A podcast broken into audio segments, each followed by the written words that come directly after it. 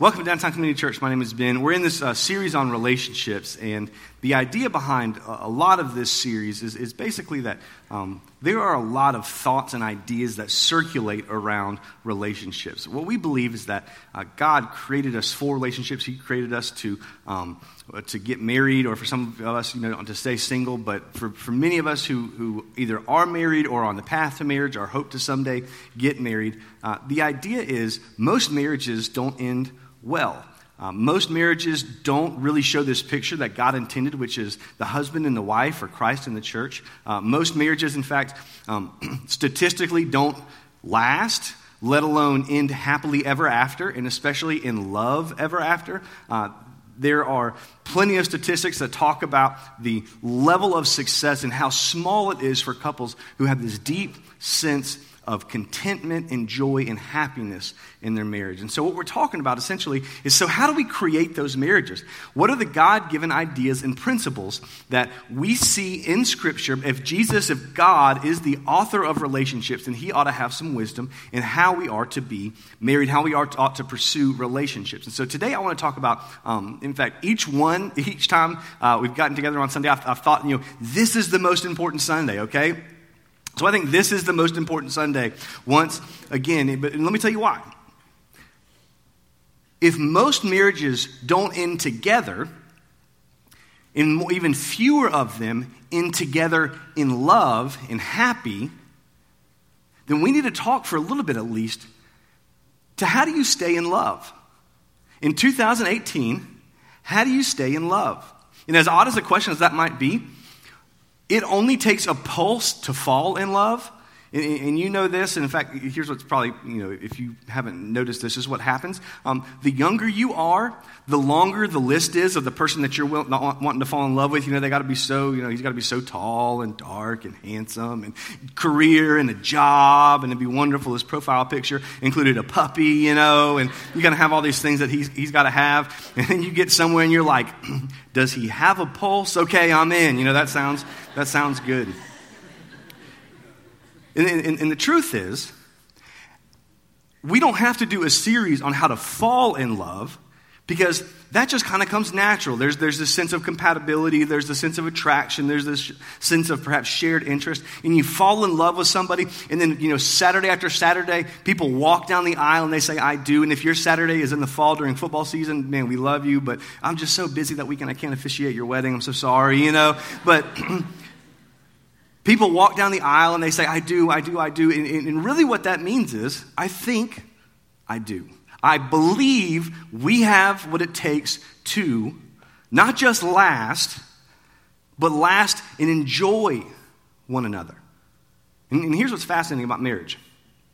And you've probably noticed this. In fact, you've probably witnessed this, if not in your family, if not in your parents, then at least in, in lots of the marriages around you. In fact, this might be your marriage that at one point in time, this can be the most, this can be the most chemistry filled, attractive relationship.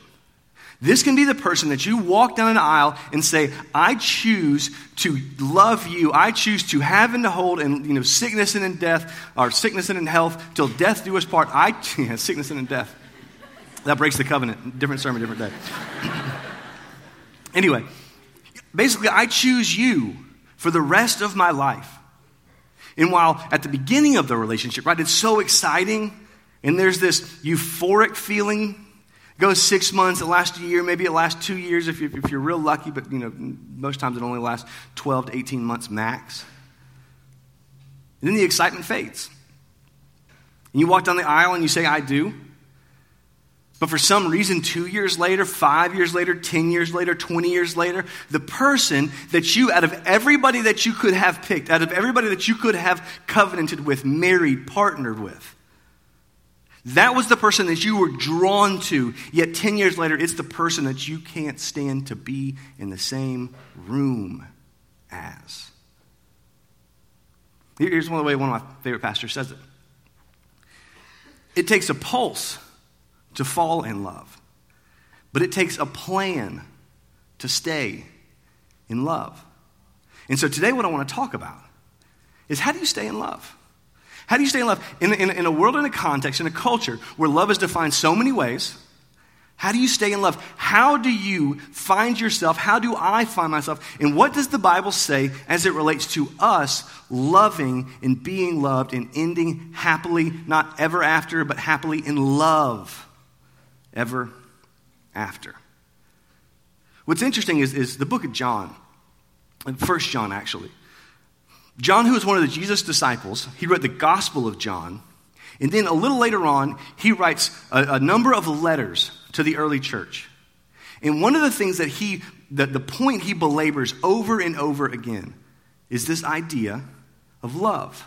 Love. How we are and why we are to love one another. And he's going to talk generally about our love for people, but I think it has such extraordinary implications to marriage that I think this is the absolute starting point as it relates to staying in love. Because it's tempting to talk about staying in love and say, here, all the self help. Here's how do you communicate effectively. Here's con- you know, effective conflict resolution. Here's effective financial management. Here's effective, effective, effective, effective, effective. But at its core, John is going to talk about a principle for us that I think is so extraordinary. We're going to all just kind of step back and say, if we can implement this, it has the absolute potential to change the rest of our relationships in the course of our marriage. So if you got your Bible, you can open up to 1 John chapter 4. Now, First John, again, different than, than the Gospel of John. If you, in fact, if you got this cool little Bible that I've got, um, which if you don't have a Bible, you're welcome to grab one on the way out or whenever. It's on page 1023, okay? So, First John chapter 4, we're going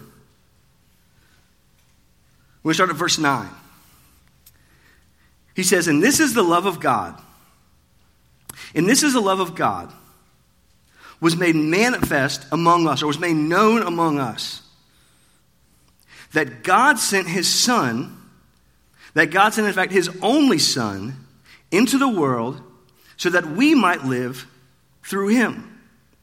And this is love, not that we have loved God, but that he loved us and sent his Son as a propitiation for our sins. We're going to come back to this. Beloved, if God so loved us, we also ought to love one another. Now, here, here, here's where he's starting to, to go towards. Our love for other people is not based on how much we feel like we ought to love or how lovable the other person is. In fact, it doesn't even start with me at all. It starts with my realization and acknowledgement of God's love for me and for us. And here's what that's important. When I think about love, how do I love my wife well? I oftentimes think, okay, so here's here again, here's the self-help, here's the communication, here's the conflict resolution. John says, no, no, no, no, no. It doesn't start for you to love well, for you to love, and maybe you're single and you're looking towards this, or you're dating and you're, you know, you got a boyfriend or girlfriend, and you're kind of practicing this, or you're engaged and you're like, oh my gosh, you know, I don't know if we, I think we have what it takes, but I love them, you know, and, and we're going to get into that in a second, but you're looking at it and you're thinking, how do I love them well? And, and here's what John's saying it doesn't start with you. It doesn't start with you, it doesn't start with a set of relationship skills. He says, first is this this is the love of God, that God sent his Son to die for us, that God sent his one and only Son into the world to die. To be sacrificed so that we could, for the propitiation, so that we could see the judgment of God that we ought to face because of our sinfulness and His holiness. But that judgment is diverted onto His Son, Jesus. And that you're loved and I'm loved and we're loved because of that. You see, a lifelong romantic love relationship with your spouse does not begin with a declaration that I do. It's a declaration that I am loved. Therefore, I love. You see, here's, here's what he's saying. You and I, we're unlovable. And I don't know if you've ever thought about this, but, but the confines of what Christianity is and what that means is that you and I are, are, are deeply unlovable. You and I, we, man, we've all sinned. We've all gone astray. We've all, you know, known the good that we ought to do and we didn't do it. We've all kind of turned to the side and, and, and sinned. In, in, in fact, if you were to think about it, um, some of us, it was, you know, you sinned a, a long time ago. Fact, well, you, you, all probably sinned this morning, but whatever. Um, you think about like your worst moment of sin You think about that time where you just, you know, you wish you could take it back. In fact, for some of us, you know, it was that weekend, um, it was that trip, it was that business trip, it was that season, it was that semester. For some of us, you know, it was at the T Pain and Big Boy concert, you know, and you were you were getting low, and you know. he likes the bartender and you know all those types of things and he's a Tallahassee hero though. So anyways, you know if, if, if, we were in a small group, maybe, maybe we were, one-on-one, we were talking about this. Here's what I would say. If you closed your eyes, if you closed your eyes and you thought about, or I thought about, the most, the biggest mistake, the most sinful decision that we've ever made. If you close your eyes and you thought about that, I mean, just thought, what's, what's the thing, and, and, and don't, don't say this out loud, you know, What's the thing that I wish and I hope that no one ever knows or finds out? What's the thing or what's the what's that season, what's that decision, what was that weekend that you look at and, and, and you you just hope no one ever knows about because you just, I mean, you, you live with this. And here's what the gospel says is that God so deeply and desperately loved that's that he knew that. And for some of us, that decision hasn't been made yet. That sin hasn't been done yet. And I hope it never does, but he knows it. And he sees it. And he sent his son. Not for us to try to prove our way that God, I am good enough. God, I am holy enough. God, I am moral enough. I had, you know, I did not get low. You know, when they went low, I went high type of thing, you know. He's saying, that God saw us in our sinfulness, in our depravity, and He sent His Son into the world that we didn't have to behave our way into God's graces, but God saw us, and not because we're lovable, because God is so loving, He gave His Son to die for us, and that Spirit now lives inside of me. In the overflow of that Spirit is that I now love other people. You see, often in marriage, in relationships. It's so easy to love out of reciprocation. I love you because you loved me, but the Christian says, I love you because Jesus loved me and he is sufficient for me. Let me, say it in a, in, a, in a different way. Most of us love other people. Most of us love other people as a response to our depravity. Most of us love other people as a response to our insufficiency. And so, what we have, and maybe you wouldn't say it in these terms, we have a fear based love. I love you in a way that you won't reject me. I love you in a way that I feel stable. I love you in a way that I have personal insecurities and insufficiencies, and I want to love you in a way where those are substantiated, validated, and I feel secure. Insecurity is not a bad thing. But as long as I look to you for that, you're broken and sinful like me. Here's, here's how he continues. This, this is, uh, this, this, is why I love the Bible because it's so uh, intuitive into how we act and operate. In, in verse 17, by this, a little bit. He says, By this, by this is love perfected with us, so that we may have confidence for the day of judgment. Now, here's why he said that. They had this problem that some of us uh, uh honestly have too, which is that how do I know? How do I know? How do I know? If there is judgment, if there is wrath, if there is heaven and hell, and those are real places, and real people go to one of the two, then man, I want to have confidence that I am secure, that I am good with God. And there was this kind of general fear that how do I know? How do I know? How do I know that I know that I know? And some of you, you know, you've thought that question, like, I know, but like, do I know that I know? And so you say, yeah. And then somebody says, but like, do you know that you know that you know? And you're like, I think, you know. And so he continues on. He says, here's the deal. That's natural. But when you get the love of God, when you understand that I can't earn my way into God's good graces, that it was, it's only through Jesus, that there was an infraction because of my sinfulness against God, that God sent his son for me because I couldn't earn my way back to it. I placed my faith, my hope, and my trust that he, in his death and resurrection, paid the price, took the, the penalty and the punishment that I should have faced. It eradicates this sense of fear. This is how he continues. Because as also we are in this world, he clarifies verse 18, that there is no fear in love. But perfect love casts out fear, for fear has to do with punishment. No, no, isn't this interesting? Isn't there a relational theory in our day that basically says this? It doesn't describe it by fear, but here's what it says Whoever cares the least has the most power. Whoever cares the least has the most power. Whoever cares the least has the least to lose, aka they have the most leverage. Whoever cares the least has the most power. And so, what we all have a tendency to do, again, is love out of that insecurity. I'm going to love you because I'm afraid to lose you. Perhaps if you're dating. The thing is, in marriage, and this is why I think marriage gets so, so difficult, is because when you're dating, you just get like a little glimpse of that person's insecurity. But as you join together, as you are married together, as you live with this person, this person has committed and covenanted to you, then what you see is a more raw, a more real version of that already existing insecurity, and you just see it more frequently. So, how that works itself out is, is stuff like this I've been rejected in my past. And so I'm going to love you out of my insufficiency and deficiency because I've been rejected. And so I'm going to love you in a way that I won't then be rejected. I'm going to maybe I'll maybe I'll do this. Maybe I'll just pretend like rejection doesn't matter to me.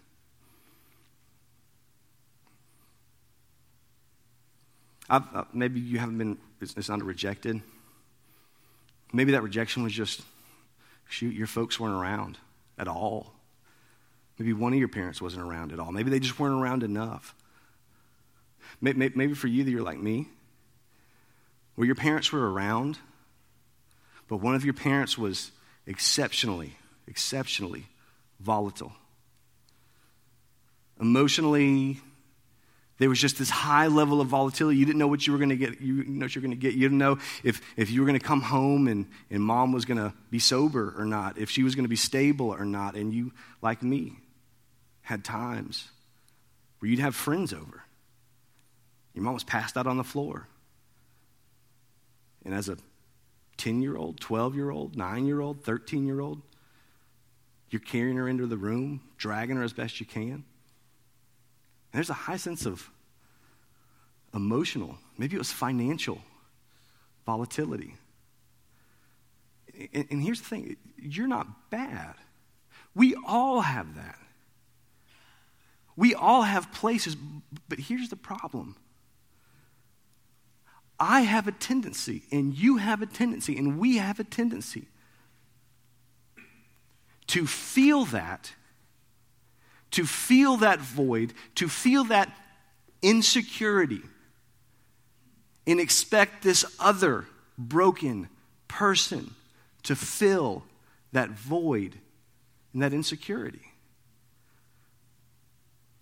And so I have a need for security, and so I'm going to love towards that direction. And if I don't see that in you, then I'm just going to panic and I'm going to have anxiety. And I'm going to, I'm going to have a lot of things going on. I have a need for emotional. I have a need to be accepted and not rejected.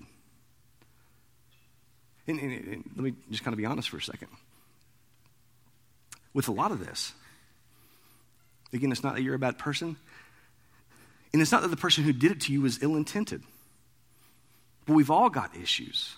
We've all got problems. We've all got deficiencies. We've all got insecurities. And oftentimes, we weren't the one who sought those out, those happened to us. And we have this general idea that if the person who did that to us also loved us, then that means nothing happened. Right? If, if I've got a car and you back into my car and you're my best friend and you love me to death, or you're my parent and you love me to death, or you know, you're whoever and you love me to death, and you backed into my car and, and then you said, Oh my gosh, I'm so sorry, and then you drove off. Or if you're the person who like backed into my car because you like hate the fact that I blocked you in, you know, and you so you backed into my car and then you, you know, you know, threw me a couple half peace signs as you, you know, screeched out of the tire. Let me, let me tell you, regardless of intention, I still have a dent in my door. And the reality is, don't, miss this. The reality is, is that Jesus is sufficient. But sometimes, in fact, all the times for all of us, to varying levels, we need to sift through this because we have a, a propensity and a potential to love out of a response towards this. That might be that you work through it as you just sit there and you th- think and you pray. It might be that you work through it as in, in, in, a sense of community or with a, with a mentor. It might be that you work through it with a mental health counselor, a therapist, a psychologist, a psychiatrist, any of those iatristologists, you know, that, that you want to go. And I say this, my wife is a therapist, and I think it's one of the most extraordinary gifts to, that God has given the, the, the earth is mental health and mental health professionals. There are so many ways and places that we have. In fact, let me just say this and just go in on this for a second because why not? I got a microphone. Um, Oftentimes in the therapy world, we deal with something when it happens and we work through that when it happens, but it always has implications later on that we also need to deal with later on. So something happened to me. I went to a therapist when I was little. Now, I think I've, since I went to a therapist, since I talked to when I was in my teens, in my high school, my early college, that I don't need to deal with that anymore because I've dealt with that. I've opened that box. I've dealt with that box. I've sifted through that box. Let me tell you, when you're 30 and you have kids and you have a wife and all of a sudden the world's caving in because life gets stressful and you're busy and you're crazy and everything's going on, you will have a tendency. And oftentimes we need to go back and reopen those boxes and say, hey, perhaps God's provision for how you feel and how you understand His love is through working through some of that stuff. Now, here, now here's, the, here's the reality we all have that. So you don't have to feel bad about it. You don't have to feel isolated about it. You don't have to feel like you are, you know, uh, totally and in every way, shape, and form, you know, on an island about this. We all have this. But here again, here is the problem is that I go into my marriage, you go into your marriage, you someday will look towards going to your marriage, or you someday will date with the idea of going towards marriage. That this person is going to fill all the gaps. But what happens is two people with dented doors don't make a whole car. Two people with dented doors just means that's a lot of body work to be done. And so they come into marriage and there's friction and there's conflict. In other words, here's one of the things we said before in, in previous series. I don't believe there's, there's married people problems. I believe married people problems are who's going to pick up the kids? Oh man, I'm busy today. Oh, you know, gosh, we didn't pick up any toothpaste or something like that. that that's married people problems. What happens is there's single people problems. Issues that are brought into the relationship that now cause and create greater senses of conflict in marriage. So here's what he continues to say. Now, this is why love. He says, Man, a perfect love, a perfect love casts out this fear, casts out this insecurity. That I know that there's this God of the universe, this holy God who deeply and sufficiently loves me.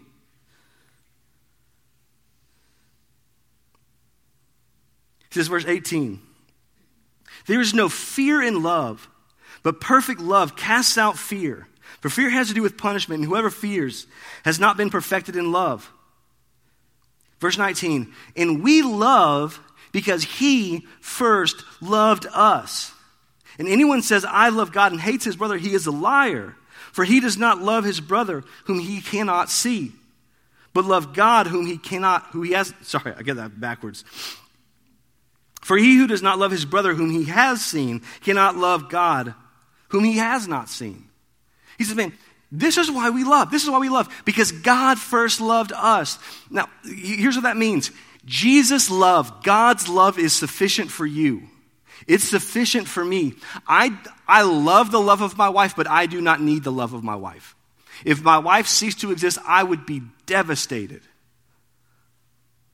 Because she means so much to me, and I am so, we're going to talk about that in a second, but, but I am so in every way, shape, and form in love I'm enamored. And I have just this deep, deep adoration for my wife. But Jesus' love is enough for me. that I don't need her love to validate and substantiate me. See, for some of you, right, you're single and you don't want to be.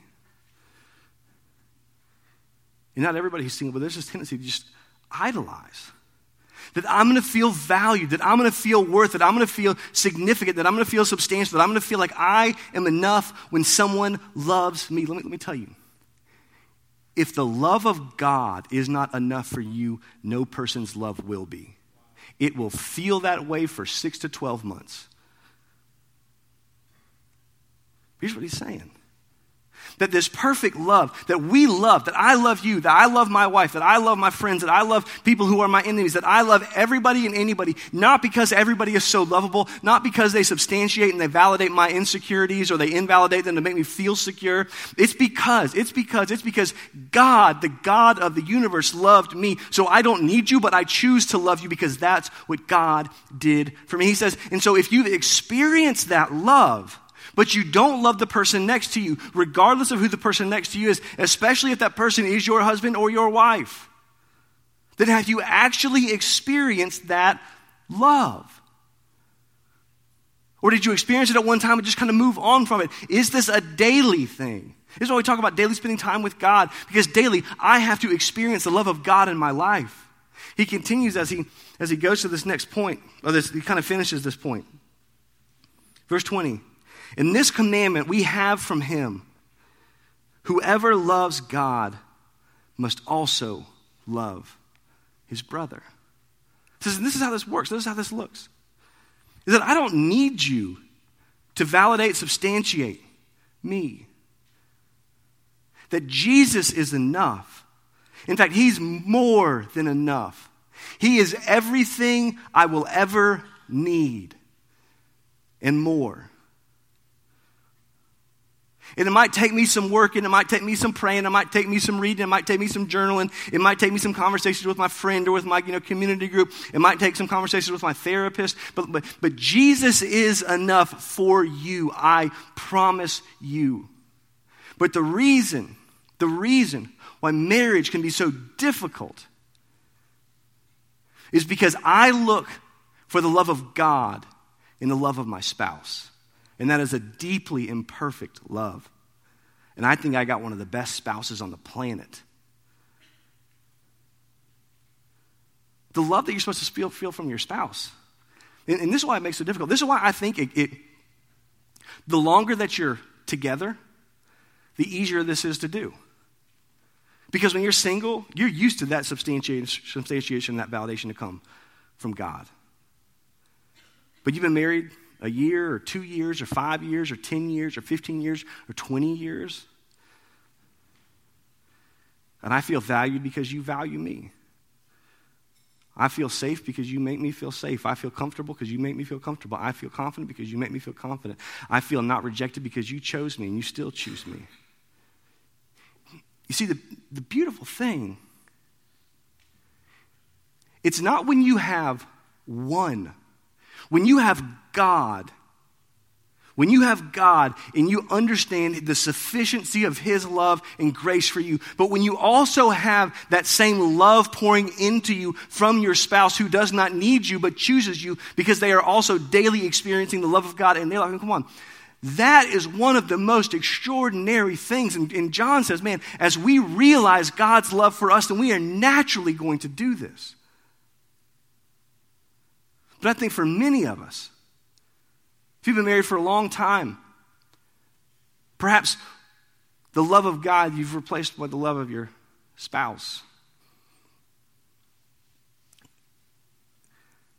Let me kind of end by telling you a little bit about him. Just kidding. They're fantastic. Let, let me tell you this. I had a guy I was talking to not long ago say, We've been dating for a while, and man, at first it was, you know, crazy and euphoria, and it was fantastic. And now that kind of starting starting to subside, and I don't really know what to do. You know, is that good? Is that bad? Should I always feel that? And here would be my love, or my love, my response. Here was my response. Here's my thought. We haven't been married forever. I think seven years. Don't judge me because I don't know exactly, okay? But today, I love my wife so much more than I did on our wedding day. I am so much more in love because I have so much greater of a respect. I have so much more of a trust. I have a deep, deep, deep adoration for my wife. I am so much more aware of her faults, but I am so much more in love with her. But if I were looking to her for my personal validation, I would not feel that sufficiently, and resentment would build. She's wonderful, smart, beautiful. Fellas, I'm not trying to cause you to stumble, but I'm, you know, I'm just saying. She's unbelievable. She's far smarter than I am. I mean, it's, it's degrading when we read a book together. I'm telling you, like, you think I'm joking? Like, like she's just reading. I'm like super competitive. I'm like, like, I'm like, you done? And she's like, I've, I've been done. I'm like, dang it, because I skimmed, you know? She's got two master's degree. I barely graduated TCC, you know? Like, seriously, I kind of scammed my way. You, you don't know what I love about her? What I hope she loves about me, and I think she does? Is that if I lost her, I would be devastated. But I don't think that she needs me to substantiate and to validate her. And I don't think that I need her to substantiate and to validate me. But I know, I know, I know my wife loves me and I love her because we don't need each other. That I'm so in love with her. And, and here's what that means when I need you and I need your love to validate and substantiate me, I don't actually love you. I love how you make me feel. But when I get my love from Jesus, I so am in love with my wife because I'm not in love with how she makes me feel. I'm in love with her. What if we weren't in love with the people across the aisle from us because of how the people across the aisle from us made us feel? But what if we were so deeply content in Jesus, in the love of God? that I'm in love with who you are. He says, Yeah, you're going to love. You're going to love your brother. You're going to love your husband. You're going to love your wife. So, the to do about this whole thing, what do you take from it? Is that everybody's different, man. Everybody's got issues, everybody's got insecurities, everybody's got holes, everybody's got dents. But I just think it might be for you talking about it it might be for you that you experienced the love of God, but life just got busy and things got crazy, and you just kind of put all that on the back burner for a little while. It might be for you that you experience some things and you just experienced some holes, and so now you're living out of that to try to find people to validate you and substantiate you, and it seems like every relationship just ends and it ends and it's toxic and it's toxic and it's toxic.